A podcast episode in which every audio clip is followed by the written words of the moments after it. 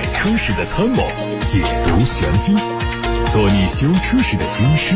维护权益；做你开车时的朋友，分享乐趣。调频九二七，傍晚六点半，董涛说车，只和车友在一起。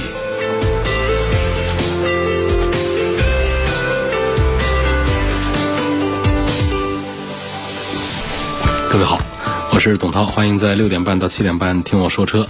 欢迎各位把选车用车的问题发送到直播间，尤其是欢迎把汽车消费维权的投诉发到直播间。正在征集三幺五问题车展的内容素材和车辆。各位，如果你或者你身边的朋友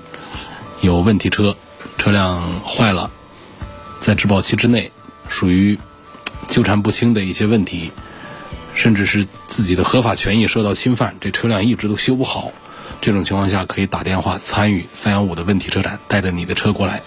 打电话给零二七八六八六六六六六，随时可以报名参加交通广播的二零二一年度的问题车展。好，我们首先关注今天的汽车新闻，今天有两条召回的消息跟大家先发布一下，一汽大众要召回十二万多辆。奥迪，这个召回的开始时间是二月二十六号。原因呢是发动机的控制单元当中凸轮轴调节器驱动算法的学习功能不完善，可能导致偏差，造成凸轮轴没有调节到正确的位置，可能导致发动机运转不平稳，极端情况下就可能停止运转，存在安全隐患。一汽大众将会为二零一八年四月二十五号到二零二零年十一月二十四号期间生产的约十一万多辆国产 A 六 L。和二零一九年十月十四号到二零二零年十一月十三号期间生产的约六千多辆进口 A 六以及 A 七，免费升级发动机控制单元软件，消除隐患。此外，由于供应商的制造原因，转向器中的皮带轮可能存在尺寸偏差，导致装配过程中卡簧可能不能正确安装，在极端情况下，卡簧会脱落在周围部件。进而导致转向系统锁止，存在安全隐患。一汽大众将会召回两台生产日期为二零一九年九月二十五号到二零二零年一月六号期间生产的国产奥迪 Q 三，免费更换转向器总成。还有华晨宝马，华晨宝马要召回一些 X 三和 iX 三，总共八千多辆。他们的生产日期为二零二零年十二月二十九号到二零二一年元月二十五号。这次召回范围内的车辆是因为供应商生产过程中的装配错误，后排中部安全带的自动卷收器中的一个翘板开关可能定位错误，在发生故障时可能导致感应锁止传感器在安全带卷收器内无法正常工作，在紧急刹车的时候，乘客无法被固定在座椅上，存在安全隐患。华晨宝马将会为受影响的车辆免费检查后排中部安全带，必要时更换后排中部安全带，以消除安全隐患。奔驰官方传出消息，新款奔驰 GLB 正式上市，五款配置的车型售价是二十九万二千八到三十四万八千八，外观内饰没有明显变化，动力也没有调整，只针对部分配置做了优化，其中第二排的 USB 接口调整为一个。G L B 两百时尚型轮毂变成了双色五幅战斧的款式。广汽丰田的新款凯美瑞已经上市了，十款配置车型的官方价格是十七万九千八到二十六万九千八。外观方面，不管是运动版还是豪华版，前脸都是全新的大嘴设计。豪华版的格栅内部是横向装饰，保险杠做了重新设计，下凸的设计更加具有层次感。运动版还是分体式的造型，主要的变化是两侧的通风孔的尺寸有明显的加大。内饰是这次改款的重点，换装了十点一英寸的全新悬浮式中控屏，搭载智能语音交互、车载微信、高德地图。百度 CarLife 还有系统的在线升级功能，在主动安全方面呢，针对智行安全配置在功能上做了一些升级，可以实现 L2 级别的智能驾驶辅助，动态雷达巡航控制系统可以实现全速域跟车，零到三十公里的速度范围内可以自动走停。本田的全新两厢车的专利图在网上出现，目前还不知道这次的新车型会怎么命名。从专利图上可以看到，它延续了率先投放在东南亚地区的，也就是国内版本的风范的车型。外观设计和雅阁思域很相近，进气格栅是蜂窝状的，LED 日间行车灯是多条灯带。虽然说专利图没有发布它的内饰。图片，但是参考海外版的信息的话，新车的三辐式方向盘还是非常的漂亮。至于动力，有传闻说它会用 1.0T 的三缸涡轮增压发动机，匹配 CVT。2021款的别克 GL8 陆上公务舱正式上市，推出了一个排量七款车，包括两款福祉版，售价区间是23万2千九到32万9千九。它保持老款的外观，内饰根据车型配置不同提供了不同配色，高配是沉静灰。625T 豪华型和 625T 尊贵型是棕色，在动力上继续用 2.0T，匹配九速的手自一体。雪佛兰官方传出消息，2021款雪佛兰科沃兹正式上市，售价区间是8万9千九到9万9千九，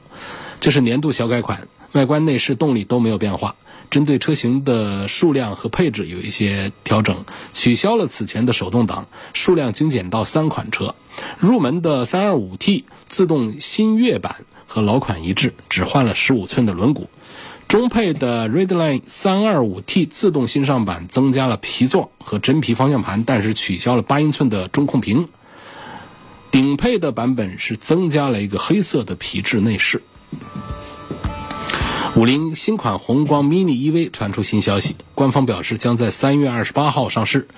外观上，它的头灯增加了 LED 光源，不过远近光呢仍然是保持为卤素光源。尾灯组是全部换成了 LED 光源。配置上可以选倒车影像、安全气囊，并且配备了蓝牙连接，增加了 USB 充电口，提升了内部的储物空间。动力上由现款的一百二十公里。和一百七十公里这两种续航的版本上呢，再增加一个两百公里的版本，预计整体售价就会有所上涨，顶配可能是在四万元出头。当越来越多新能源汽车品牌和车型涌入，让本来不庞大的新能源市场竞争变得越来越激烈，没有价值优势的电动汽车难免会受到市场挤压，尤其是在特斯拉品牌不断下探价格的冲击下。最近有消息显示，小鹏汽车确定将会推价格更低的 P7。针对这样的报道，小鹏汽车对媒体说，新车将在三月三号正式做官宣。根据这个车此前在工信部的申报信息来看，外观方面没有太大变化。动力系统方面最大的区别是采用了来自宁德时代的磷酸铁锂电池，综合续航可能是四百八十公里左右，售价将在十八十九万左右。沃尔沃官网传出信息。叉 C 四零纯电版可能会迎来第一次 OTA 升级了。据了解，这次 OTA 升级项目包括了优化电池管理软件、提升车辆的充电功率、减少充电时长。同时，OTA 升级也会增加纯电版的续航里程。不过，官方还没有透露充电的速度和续航里程的具体提升幅度。同时，车机中的安卓操作系统也会随同 OTA 升级进行升级，车机的稳定性会得到提升，并且将蓝牙连接、空调控制、车主手册和三百六十度全景影像等功能进行了优化。各位刚才听到的是今天值得关注的汽车资讯，我是董涛，正在直播，欢迎大家在接下来的车友聊天室，把选车用车的问题，把汽车消费维权的投诉发送到直播间来。零二七八六八六六六六六，这是楚天交广呼叫中心的热线电话。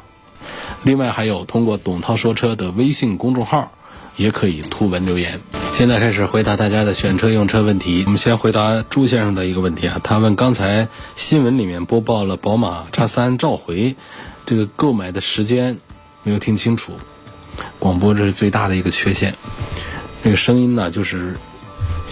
从耳朵旁边一飘就过去了。有时候需要重点的话要多说几遍。我重复一下啊，这个今天的两条召回消息，一个是关于奥迪 A 六，一个是关于这个华晨宝马的 x 三以及 iX 三。这个宝马的 x 三 iX 三的召回的数量是八千多辆车，主要是集中在二十多天的一个生产时间，就是从二零二零年的十二月二十九号。到二零二一年元月二十五号这期间出厂的华晨宝马 X 三和 iX 三。二零二零年的十二月二十九号，年底最后两天，到二零二一年的元月二十五号这期间生产制造的出厂的宝马的 X 三和 iX 三，总共八千一百一十四辆。这个召回的原因呢，是因为后排的中间这个座位上的安全带有点问题，它可能会在一些紧急情况下呀，这个安全带它没有办法来锁止。我们正常的安全带呢，它平常啊是松垮的，便于我们可以呃这个系上安全带、插上安全带的插口。但是当我们出现紧急制动、碰撞的这种情况的时候，安全带啊是要收紧的，是不能松动的。所以它的这个中排的后排的中部的这个安全带的问题呢，就是如果出现紧急情况啊，它可能会乘客无法固定在座椅上，存在安全隐患。这是要召回的一个华晨宝马的一个消息。嗯，下一个问题，问标致四零八和丰田卡罗拉这该怎么选？销量上区别是非常大的啊，卡罗拉是销量那是若干倍于标致四零八，呃，在价格优实际优惠完了价格相同的情况下呢，实际上标致四零八应该是说车要更好一点，不管是讲尺寸要大了十来公分，也宽一些，也长一些啊，长了十多公分，也宽了好几厘米，就整个车啊就感觉就像一个 B 级车一样的。标致四零八，而卡罗拉呢还是一个标准 A 级轿车、紧凑型轿车的一个身段。第二个是动力这个方面，四零八也是比卡罗拉的要强大了很多。嗯，那个 1.2T 的就不说了，那也比这个丰田的这个动力也要强一点。那尤其是主力的 1.6T 有170匹的马力，这个相对于卡罗拉的110多匹马力、120多匹马力。来说的话呢，实在是强大太多了，所以我赞成，如果说你不考虑这个销量和保值这方面的一些不如卡罗拉的话呢，在其他各方面，我觉得同样价格下的标致四零八其实是更划算一些的。途锐的二点零和三点零区别大不大？呃，就这个通过性啊、舒适性和故障率来说，叉五 Q 七和奔驰的 GLE 和途锐放在一块比，哪个更好一些？其实他们这样的车在舒适性上、在故障率上，这个是没法多说的，都是到了这样一个档次的车，都差不多，都是不错的。通过性能呢，我觉得也都不是一个事儿，啊，关注这些通过性能啊，意义也不大。我们开这些车呢，它本身也是不能做什么多少的这个越野啊这些来去的。呃，如果一定要讲一个就是在配置方面，呃，谁更加有利一点的话呢，就是更低的价格之下的话呢，呃，确实途锐的配置要高一些。你比方说途锐全系带空气悬挂，你如果说是讲这个配置上的东西的话呢，就是你更低的价格你都能买到一个底盘可以调整高低的。一个车，那如果我们遇到一些紧急的情况，需要底盘升高一点来过去的话，大众的途锐就可以实现这样的功能，就可以做到。但是呢，你像到了宝马 X 五上那就不行，X 五上你得买它顶配去才是标配，否则的话还得花个两三万块钱来选装才可以。但是呢，从目前确实是这几个车当中呢，宝马的 X 五是卖的最好、销量最大的。从这位朋友你关注的这几个点讲啊，就通过性来说的话呢，我觉得价位更低的途锐其实通过性能是要更好一点的，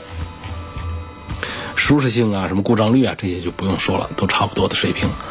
好，那么再说到一个，说二点零和三点零的区别大不大？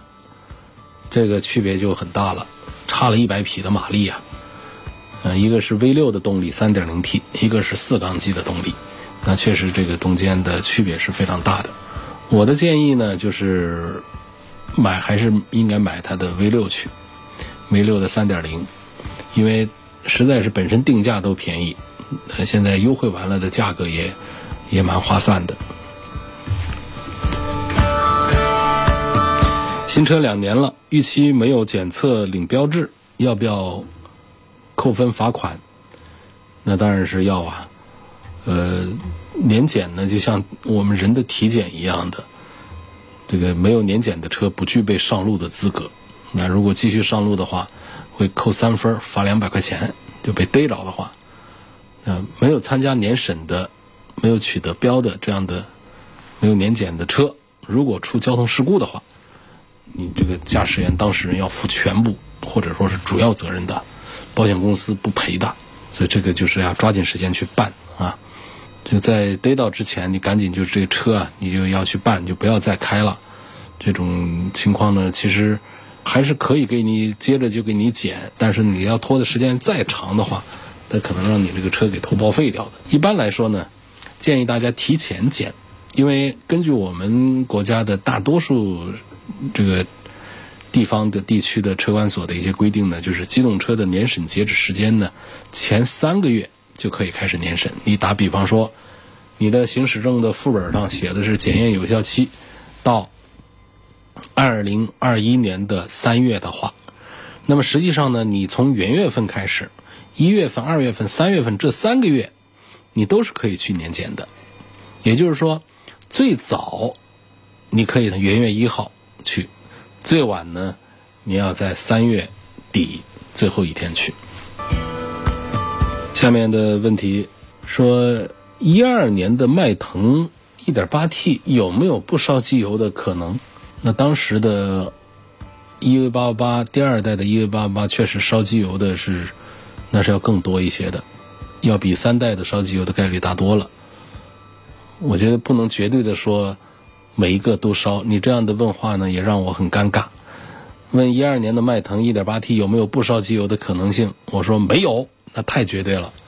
太绝对了。但是呢，多数车呢都会有烧机油，而这其中只有少数。才是烧机油烧的必须得去维修的，多数的因为它的这个 EV888 的这个设计的原理的一些，呃，包括的它的这个这个油气分离系统，油和气的这个分离系统的设计上，在第二代上还是有缺陷的，所以出现更多的烧机油的案例。但是呢，有的车烧的情况可以忽略不计，有的车呢。一个保养周期不到就得加油，都得中间添加一次机油，不然的话那就挨不到正常的保养时间，那就是烧得很厉害的，就要做处理做维修。你这么说的话，我再向大家推荐一下打八六八六六六六六这个电话，你可以预约一下九二七烧机油的专项的免拆治理，不大修吧，也是得拆解，但是不会说是对整个发动机进行大修。不是那种要花很多钱的那种大的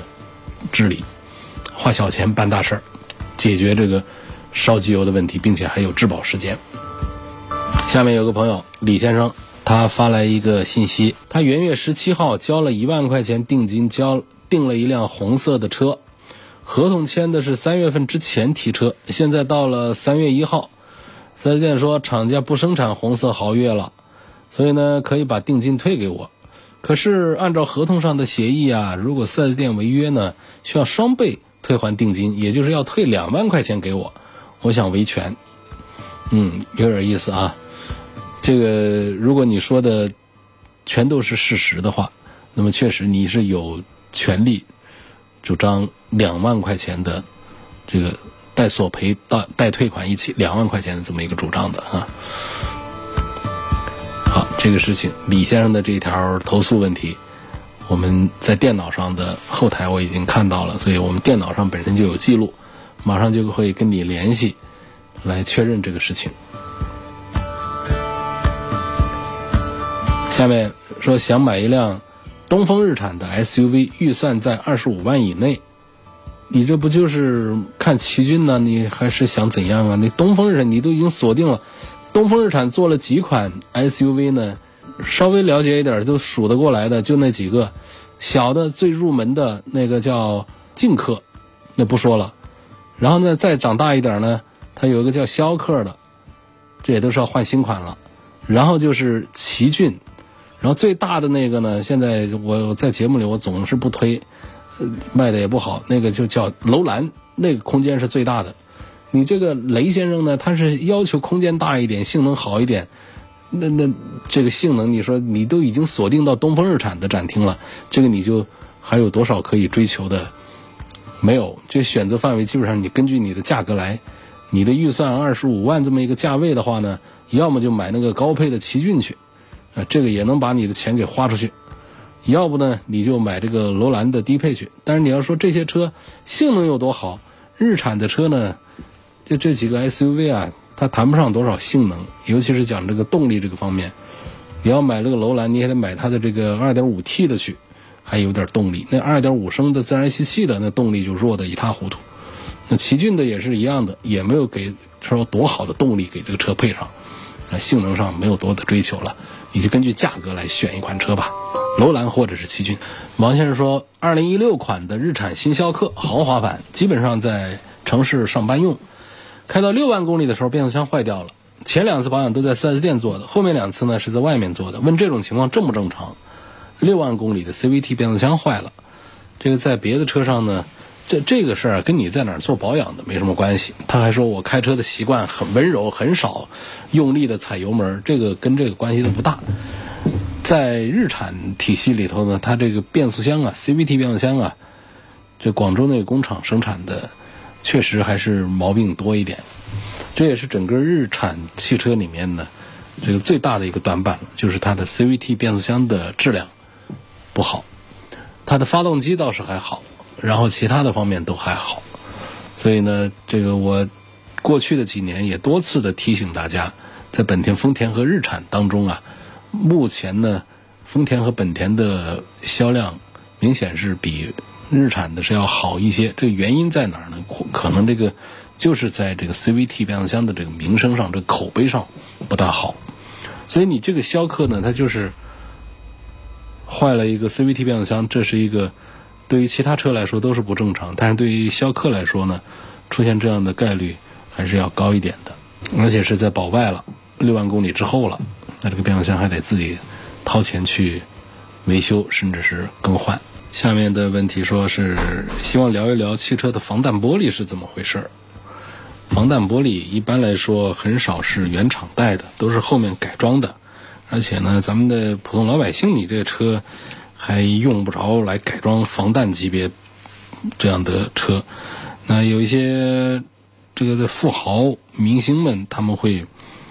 这个做定制啊，或者说后改装这样的，对自身的安全保护意识高的，就需要做防弹玻璃。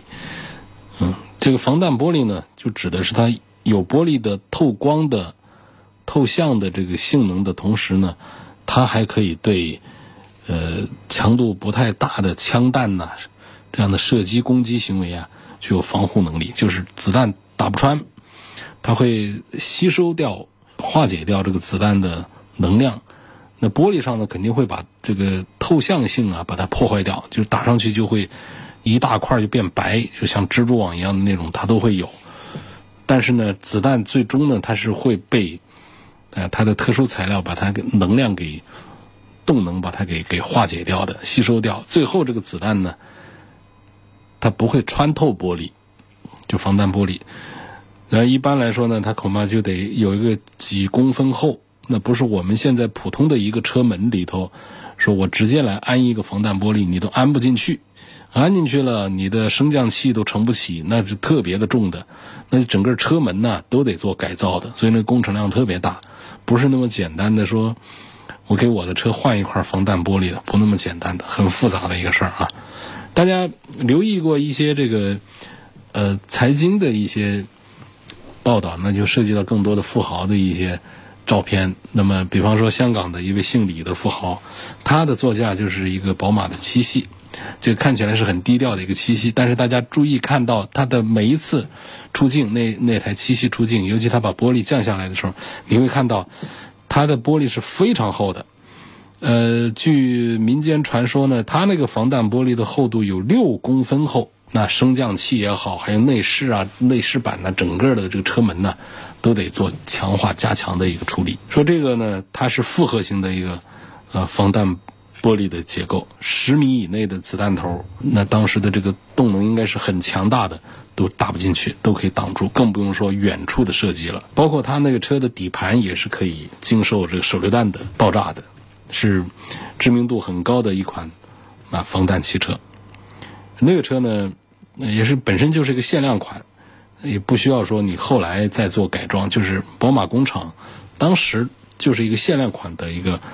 呃防弹汽车。从底盘到玻璃到轮胎，整个的都做了强化处理，安全系数啊，安全级别那是非常高的。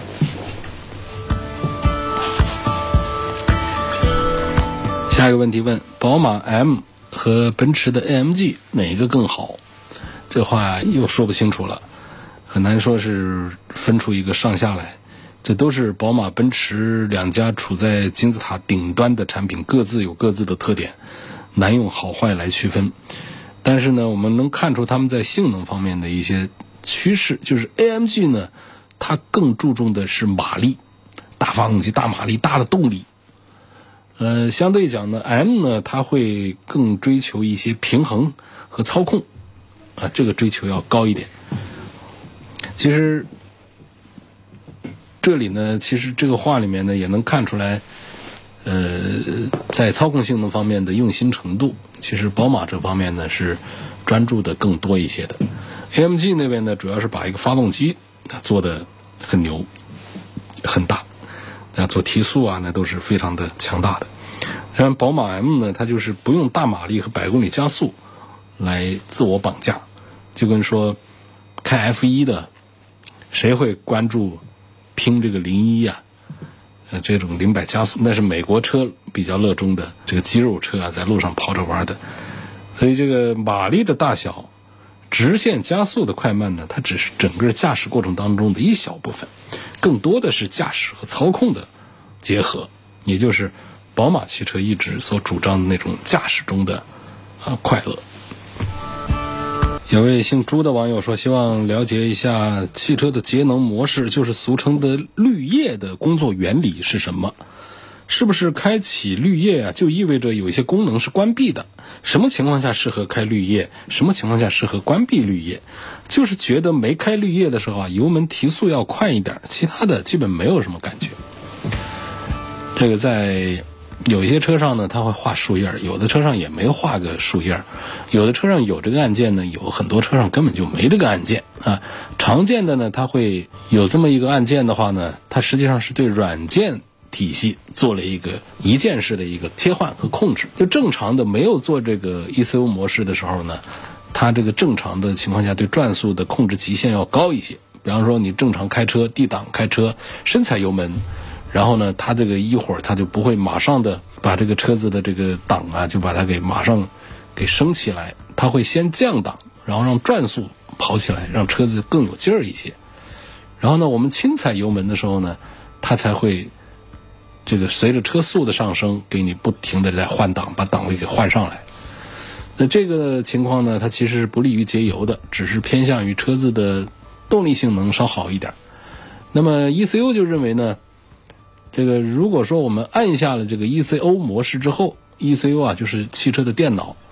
呃，它呢就不会给你这种升档的时候转速提非常高的这种操作，也就是相当于是转速的封印模式，让你的换挡时机啊更早一点，然后尽量的不让发动机的转速啊转得太高，所以这就是这个常见的。这个绿叶模式就节能模式下的一个操作，倒不至于说把其他的有一些什么功能把它关掉了，也没有，反正开启它呢，确实是会节油一些。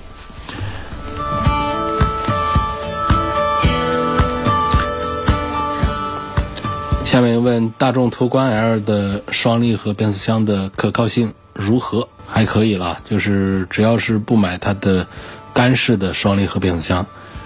这个湿式的，不管是七速也好，还是六速也好，现在故障率是做的越来越低了。所以我建议呢，这位朋友呢，就是途观里面呢，它有这个一点四 T 的，有二点零 T 的，但是它现在在途观 L 上用的都没有干式双离合了，全部都是七速的湿式双离合变速箱。故障率比以前要低很多了。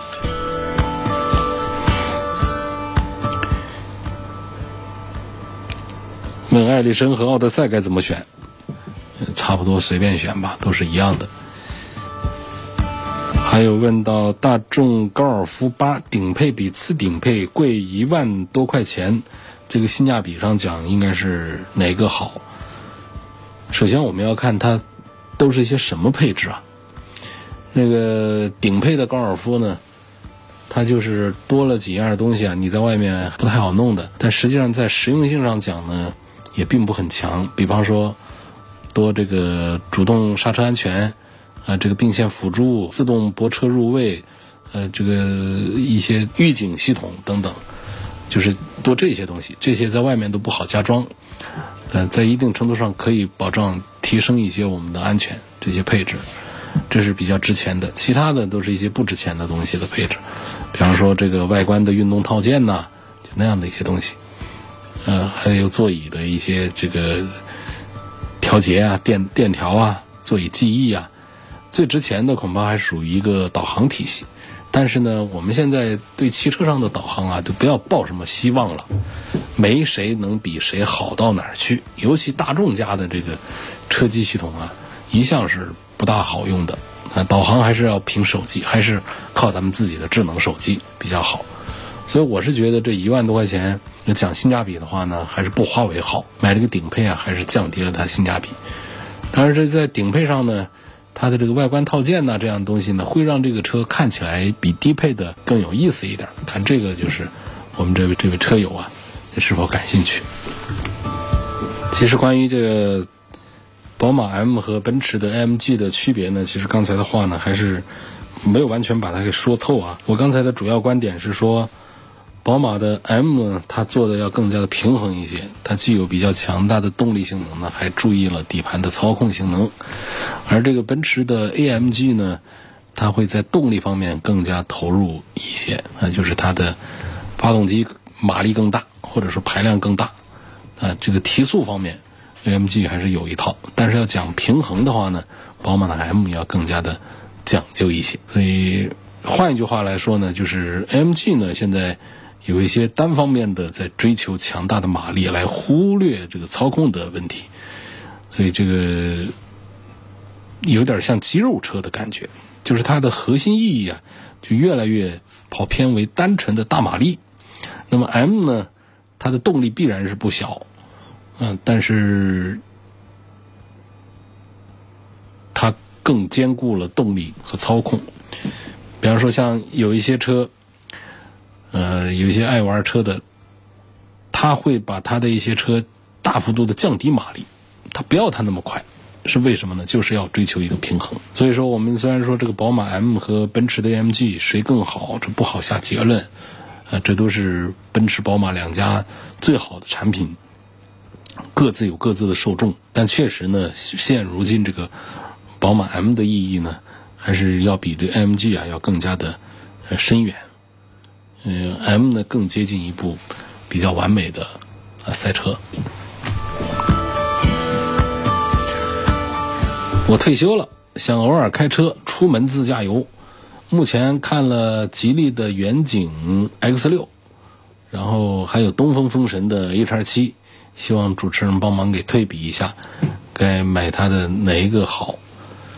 吉利家的车呢，我也是推荐比较多，但是呢，像这个远景系列啊，还是这个代表了吉利早一个时期的这个这个产品的，还是不如它现在的这些东西好。所以我觉得从同样的这个价位上来看的话呢，我还是推荐这个东风风神的 H 七啊。要更多一点。想买一辆 SUV，落地预算是十三四万，比较注重性价比和质量。我不要国产车和法系车，希望主持人帮我推荐看一看。嗯，这个问题，你把国产车都拿掉，这是为什么？我们现在十三四万的国产车已经做的是非常棒了，有几个品牌的做的是很好的，你不要。法系车不要，是怎么就看不上法系车？法系车身上有很多的优点，是我们的日系车都没法比拟的。只能说它现在是卖的不好。好，就按你意思，把国产车、法系车都把它拿掉的话，我们现在美系、福特和别克，嗯，这两个十三四万的车也有，就是小点儿。嗯，然后呢，咱们的韩系有现代有起亚，这个十三四万就可以买到车子比较大一点的。然后日系卖的比较好的那还是本田、丰田和日产，这十三四万那也买不了多大个儿，你可能又到时候会显他们的车子会会比较小，所以这个把国产车、法系车排除在外的话啊，你注重性价比和质量的话呢，我推荐你还是买现在销量最大的那些，就错不了哪儿去。比方说你去本田的。丰田的展厅看看，你问问我十三四万拿个 SUV，看别人给你怎么推荐。好，今天就到这儿，感谢各位收听和参与晚上六点半到七点半钟直播的董涛说车。再次提醒大家，三幺五到了，三幺五的时候呢，当天我们会举办一个盛势浩大的问题车展，九二七的问题车展，各位的问题车、故障车都可以报名参展，免费参展，零二七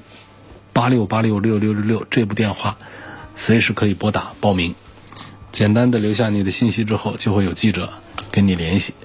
零二七八六八六六六六六热线电话，正在征集大家的问题车。我们要筹备在三月十五号举办九二七第二届问题车展，解决大家的被侵权的问题。明天的同一时间再会。